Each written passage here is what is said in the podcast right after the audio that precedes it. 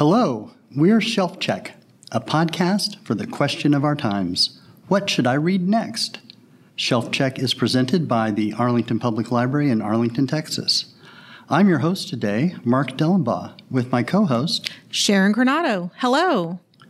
Let's talk books. Well, can you believe it? This is episode 12 of our podcast. Woo-hoo. We've been sending these out once a week, and we're going to take a short break through December. We'll be back in January. But before we go, we've got a really great topic this week. We're going to be talking about books that are on the move, journeys and travels. To be honest, we saw this was Thanksgiving weekend.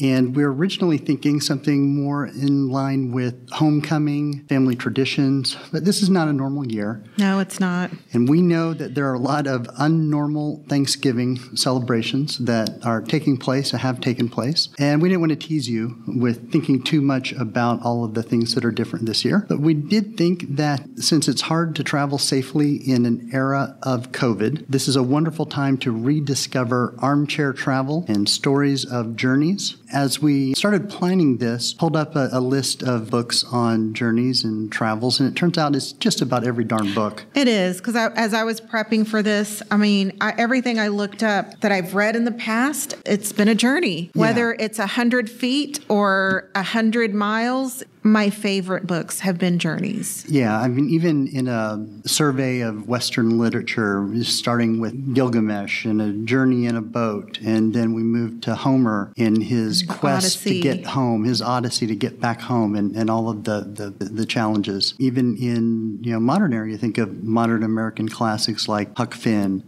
foundational work, Lord of the Rings. Travel is just everywhere. It's Travels everywhere. And quests. Lord of the Rings has made such long-lasting imprint on the development of the whole rest of fantasy. I saw something a couple of years ago, a question kind of in flowchart form for new fantasy writers that were about to submit their first manuscript. And at the first place in the flowchart, it said, is your plot really just Lord of the Rings with different characters? If you say yes and say, well, try writing a different book, that one's already been written. Say no, it says, are you sure? Think about it carefully. It's hard to get away. It kind of seems unfair that people like Homer and Tolkien cornered the market early. I think lots of people would have written books with this theme if they had just lived earlier. Right. And I think traveling has been a quest for centuries now. And seeing it in written form, it's just... Yeah. And it's just such a great way to structure a novel. If you're not sure what happens in your novel, well, you've got to have a beginning and a middle and an end. And hey, wait a minute, journeys have a beginning and a middle and an end. What are some that have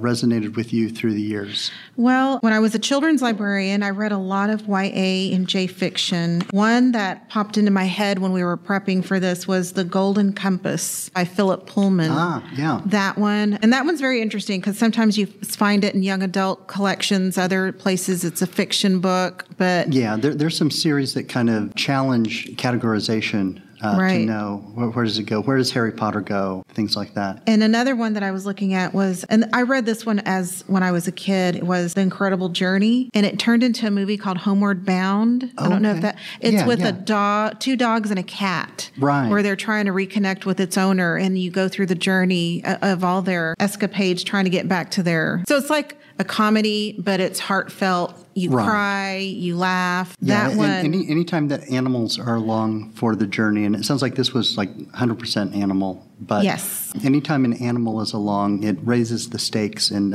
animals make us more human somehow. That's a tip for the aspiring writer. Work an animal into your story. Into it, and then your heart just melts when you're thinking, oh my gosh, their owner is gone, and they need to find him. Had it just been one animal, I couldn't imagine, but I think three animals because they're having to work as a team.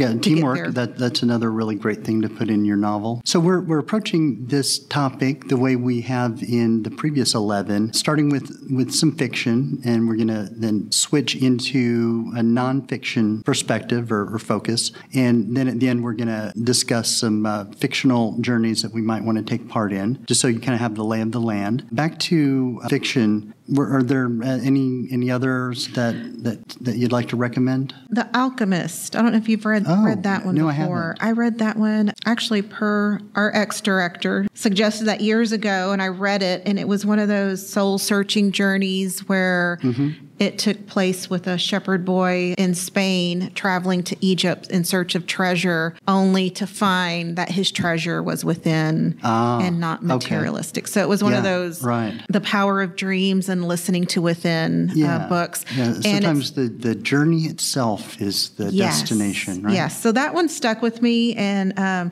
it's also a book that Arlington Reads uses, or it's been used to learn English. Okay. So that's it's been written in so many different languages. Another one was Life of Pi, which was a movie, but that book was, I read that when that first came out. That one was about Indian boy who was shipwrecked and in a lifeboat for over 200 days on the water. So I don't know if you're familiar with that one. Yeah. I've seen the movie trailer. And I've seen the book on displays, but I haven't gotten around to that one yet. That one's a good one because it's all spiritual. And again, I think when you're stuck by yourself on a journey. Yeah, it kind of gives you a little chance for introspection. Without being bombarded with other things from the outside. Journeys are all over the place. Either you're by yourself traveling, or you're like in The Alchemist, he met so many different people along his trip that made the trip what it was. Yeah. So. Yeah. That's something that we'll get to a little bit when I discuss Travels with Charley by John Steinbeck, which is a traveling book and has a dog. So 2 for 2 on that. And it's largely about what he discovers in America, but it's the people as well. And there are a lot of really interesting characters that he meets along the way. Sometimes the people along the way are with you for the whole thing, like a road trip kind of book. I'm trying to think of some road trip kind of books that I've read. I have not read Sisterhood of the Traveling Pants, but I'm guessing that's... I did read that one. Yeah. Does that fit the pants category? The pants travel with the character. Oh, okay. So it's a group of girls that share a pair of pants. And so you travel with the pants. Oh, got it. So it's more like a race in which they're passing a baton, but instead of a baton, they're... The trousers. It's the trousers and the pants tell a story as it travels from character to character. Well, so there's lots of ways of structuring these. Right. The underlying theme of beginning and going through experiences and coming out on the other end and what you've learned and how it's transformed you and so forth. Well, I think that's a really great introduction. We'll have the names of these books in the show notes, so you don't have to follow along with a notepad and try to figure out what we said. That I'll be right there in the show notes. This is probably a good time to transition to the nonfiction elements of travel. Line between the two can be kind of blurry because, obviously if there are orcs and moving trees and so forth, you're in the realm of fiction. There are a lot of novelists who have written sort of travelogues, and there's so much about travel writing that seems very much like novels, that sometimes you have to kind of flip it over and make sure that you're reading one thing or another. I mean, when you're reading about an expedition to the South Pole and everything they go through to get there, very often you couldn't put things like that in a work of fiction because the editors wouldn't believe you. Right. It really jumps out at you. So the couple that I want to talk about, but before I talk about these sort of memoir kind of based ones, I wanted to mention, if it's been a while since you've been in the library, you may not know that we have a fantastic collection of travel guides. So there's not a lot of traveling going on right now, but if you want to travel from your armchair, you can place a reserve and do curbside pickup, or come in and get Fodor's Guide to Barcelona, or Unofficial Guide to Walt Disney World. I meant this is the 2020 version, which came out in 2019. I'm guessing next year's version will be pretty different. So these sort of traditional travel guides, we have a ton of those. And I think travel guides are perfect kind of library book because when I visited Africa a few years ago, I needed to know an awful lot about a couple of countries for a pretty short period of time, but I didn't need to have Lonely Planet's Guide to East Africa on my bookshelf forever. I needed to kind of learn a bunch of stuff really quickly that were relevant for a short time in my life, just as if someone is traveling to Latin America or wherever. Mm-hmm. So save yourself a little bit of money when you're travel planning and use our travel books. Now, again, we don't want to tease you because not many of us are going to be traveling anytime soon. But there are places that you can travel that you can get to safely in this era. We've got a bunch of books on our travel books are not just far-flung reaches of the globe. We have things like Texas Off the Beaten Path, and has day trips that you can get to. The state divided up into different areas and different attractions. And one more to recommend along these lines, Best Hikes Near Dallas-Fort Worth. Oh. So you can be outside, you can be getting your exercise, and you don't have to travel all around the world. And hiking's been a big deal during the last, 7-8 months? Yeah. People are rediscovering how wonderful it is to be outside as they have a little bit more time and better air circulation and so forth. Two more titles just real quick. 50 States, 500 Ideas, a National Geographic title. And we have this amazing book that almost need two people to lift. It's National Geographic Atlas of the National Parks. Oh, wow. So if you've spent happy time in the past, this would be a good way to, at national parks, this would be a good way to relive some of those memories. Every national park has a 2-page spread with maps and points of interest and pictures. Some of the bigger parks have more than that, mm-hmm. but it's just a fantastic overview of the national park system, America's best idea, as Ken Burns and others have put it. In addition to the travel books that are like guides to travel, there's another kind of category of nonfiction travel books that are really fun, and that's where you kind of take a journey with somebody, tagging along with them as they write up what happened when they took a journey. One of the best books in this category, one that I've had a really fun time reading, it's called Travels with Charley, In Search of America, written by John Steinbeck. I think John Steinbeck mainly of the sad stories of the Depression or of mice and men, things like that. And I just haven't been in my spare time. I haven't been racing to immerse myself in sadness. Yeah. I kind of have enough sadness going on right now anyway. But in reading this, I can see why he's such a great novelist, because he has such a good ear for the way people talk, and is really good at pulling out an anecdote that tells a larger story. So when he's telling you about a conversation he had with a farmer in Maine, just a couple of key details, but you can picture the guy and what motivates him. And I think that's what makes him a talented novelist, too. So when someone is writing a story of a journey that they took, a natural question is, well, why did they go on this journey? Why would you do mm-hmm. this? In Travels for Charley, Steinbeck talks about a many-month journey across the whole country and back in basically a trailer. He had realized that he was living off old memories, that he spent most of his time in New York. And he said, New York is no more America than Paris is France, or if you visited London, that you can think that you visited England. Mm-hmm. I mean, obviously, London is in England, but there's way more to England than just London. Right. And so he decided he needed to get out there again. But what was the fundamental, I mean, that's a good reason to travel, but that's not really a good enough reason that no one would go to do that just because it's been a long time since they did. He had a medical crisis shortly before this book. And as he recovered from it, he was kind of left thinking, I'm either going to retain or recapture the vitality and vigor of my youth, or this is the beginning of the end. This is the beginning of a long slide into uselessness and senility. And he said that, I thought this was an interesting phrase, I did not want to surrender fierceness for a small gain in comfort. My wife married a man. I saw no reason why she should inherit a baby.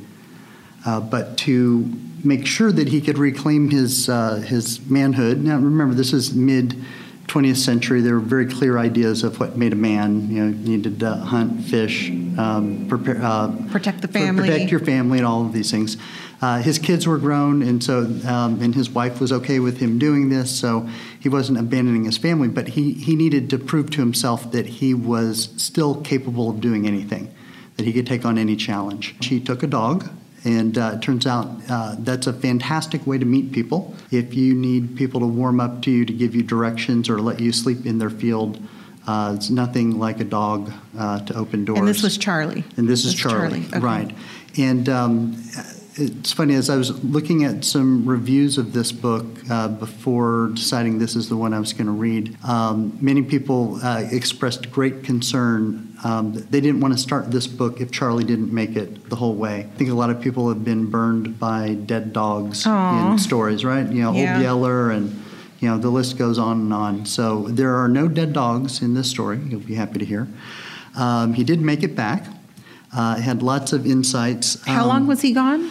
Oh, goodness. It was the better part of a year. One of the delights of this book is he does spend some time talking about the different states and the different kinds of people that he met along the way. For our Texans out there, we're broadcasting from Arlington Public Library in Arlington, Texas. I'm sad to report that we were not his favorite state. Oh. He said he admired a lot of states, and I'm going to read a quote how much he admired Texas, but he said, I loved, what state do you think? Colorado? Close. Montana. Oh, okay. And he said, I can't tell you exactly why I'm head over heels in love with Montana any more than I can tell you why I'm head over heels in love with my wife. When you're this much in love, you can't put it into words. But yeah. So Montana came away in first place. But here's what he had to say about Texas. I've said that Texas is a state of mind, but I think it is more than that. It is a mystique closely approximating a religion. And this is true to the extent that people either passionately love Texas or passionately hate it. As in other religions, few people dare to inspect it for fear of losing their bearings in mystery or paradox. But I think there will be little quarrel with my feeling that Texas is one thing. For all its enormous range of space, climate, and physical appearance, and for all the internal squabbles, contentions, and strivings, Texas has a tight cohesiveness, perhaps stronger than any other section of America. Rich, poor, Panhandle, Gulf, city, country. Texas is the obsession, the proper study, and the passionate possession of all Texans. So this writer who grew up in California and spent most of his life in New York City, I think he gets us. Yeah, he nailed it. Yeah, he sure did. Well, the last thing that I want to say about the book is the way he wraps it up. In the morning, the snow was past, and so was the journey. I do know this. The big and mysterious America is bigger than I thought and more mysterious. So if you're looking for something to read, want to read John Steinbeck but don't want to read another sad novel, this comes highly recommended. Travels with Charley in Search of America. Oh, one funny thing about the dog. He said he calls him Charley, but his full name is this long French name. Oh, Charlie's his nickname? Yeah, he said he got Charley in France, and he does okay with commands given in English, but it's a little bit slow. He responds quickly only to commands in French, quoting him here. Otherwise, he has to translate into English, and that slows him down. Aww. So that sounds like a great read. I think I'd like to read that close to retirement. Maybe I'd want to take a trip across America. Might get you out on the road with your camper van. Go find me a dog that speaks Texan. Yeah, exactly. Very good. All right, well, the third topic we want to talk about today, if you could take a journey anywhere in any book, is there a journey that you'd want to join or a fictional land you'd like to visit Well, there's a fiction book called Under the Tuscan Sun by Frances Mayes, and it's about a divorcee who goes to escape from her depression and her cheating ex-husband and and stuff. I would just kind of a starting over kind of thing. Okay. And it's like, well, she goes on a trip and ends up staying. She ends up buying property and staying and starting a new life there. And that almost happened to me once. A couple of years ago, I had the opportunity to visit a small country in East Central Africa called Burundi. And I had such a transformative time that week. I honestly was thinking, if I missed the flight, how long could I stay here before the State Department came to get me or I got kicked out? You know, I had those same thoughts when I visited Costa Rica and saw how many people did not leave after a visit there, and they settled there. And it was, the lifestyle there was so amazing, and just, they were not in a rat race, which is what I feel we're in here. Yeah, I just loved the people that I met. And yeah, they had a different relationship to a clock than I do. And I have a different relationship to the clock than most Americans, frankly, if you know me. But they took that to a whole new level. And if you were late to something because you had stopped to help somebody on the way, well, you weren't late. If you were stayed longer because you were involved in a great conversation, well, who cared what happened next? Right. People were in tune with relationships and community instead of these little blocks of time. And so it was amazing. I think that was the same with me. So Frances in France, Tuscany, because she talks a lot about the cuisine of Tuscany and the landscape, and I think just the piece of opening up your windows and doors and seeing the sunset and the sunrise and the hills and you enjoy your food and you take time to observe nature around you. And and this is real. I mean, I had thought about Narnia and all these fictional things. This is a fiction book, but it's a real place. So for me, it's like, it's doable. I could actually. Exactly. Right. Yeah, a lot of people, if you read Tolkien, you might want to go to Middle Earth or go to Narnia. I spent a lot of time in my preteen years trying to figure out how to get to Narnia. Did you go visit a lot of wardrobes? I opened up a lot of wardrobes. Yeah, just nothing but clothes. Yeah. Yeah, it's a big big drag. Aww. But I realized that was somebody else's journey. I had to take my own. But it was fun to daydream, what I would do in a land where you can run and never get tired and things like that. But, we'd love to hear from you. If you have a place that you would love to journey, you can write to the Shelf Check podcast team through the Arlington Public Library website. Thanks for taking this journey with us today. We know we can't really get out and travel the way we'd like, and we can't take the journeys we'd like right now, but that time won't be that long. There's light at the end of this tunnel that we're in. One of our colleagues wrote, speaking of the website, if you search for armchair travel, one of our colleagues early in the pandemic wrote a blog post on our website on places that are ways that you can travel without traveling. But thanks for listening to us talk about travel and journey today. Now remember, we're taking a planned break in December, but we will be back January 2nd, Saturday, January 22nd. We have at least 26 straight weeks of themes already planned out. We're chomping at the bit. We're going to start with one on fresh starts and new beginnings for 2021. During the spring, we're going to touch on all kinds of topics like Afrofuturist fiction and Texas authors and neurodiversity, Victorian mysteries, and comfort reads and hygge? Hygge.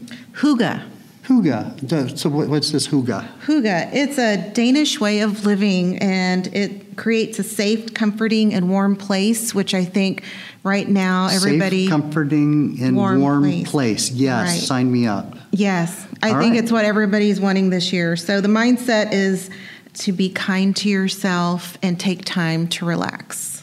Yes. Again, yeah. So Huga. I need a double portion of Huga. And so we have different people in the adult team at the library that are doing the podcast, hosting different ones. I'll definitely be tuning in for that so I can learn how to get my Huga on. And we should make T-shirts. Yeah. Get your Huga on at the library. That's a great idea. So, again, thanks for joining us.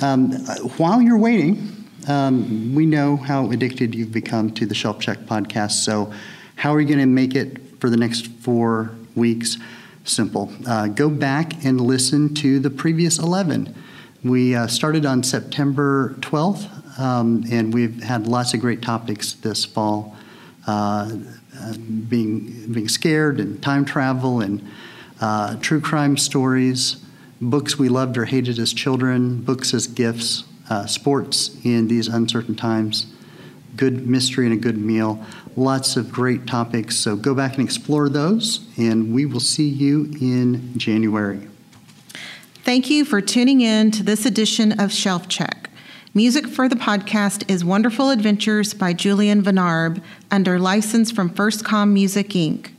Production and editing by Aisha Hawkins, and special thanks to Library Director Norma Zuniga.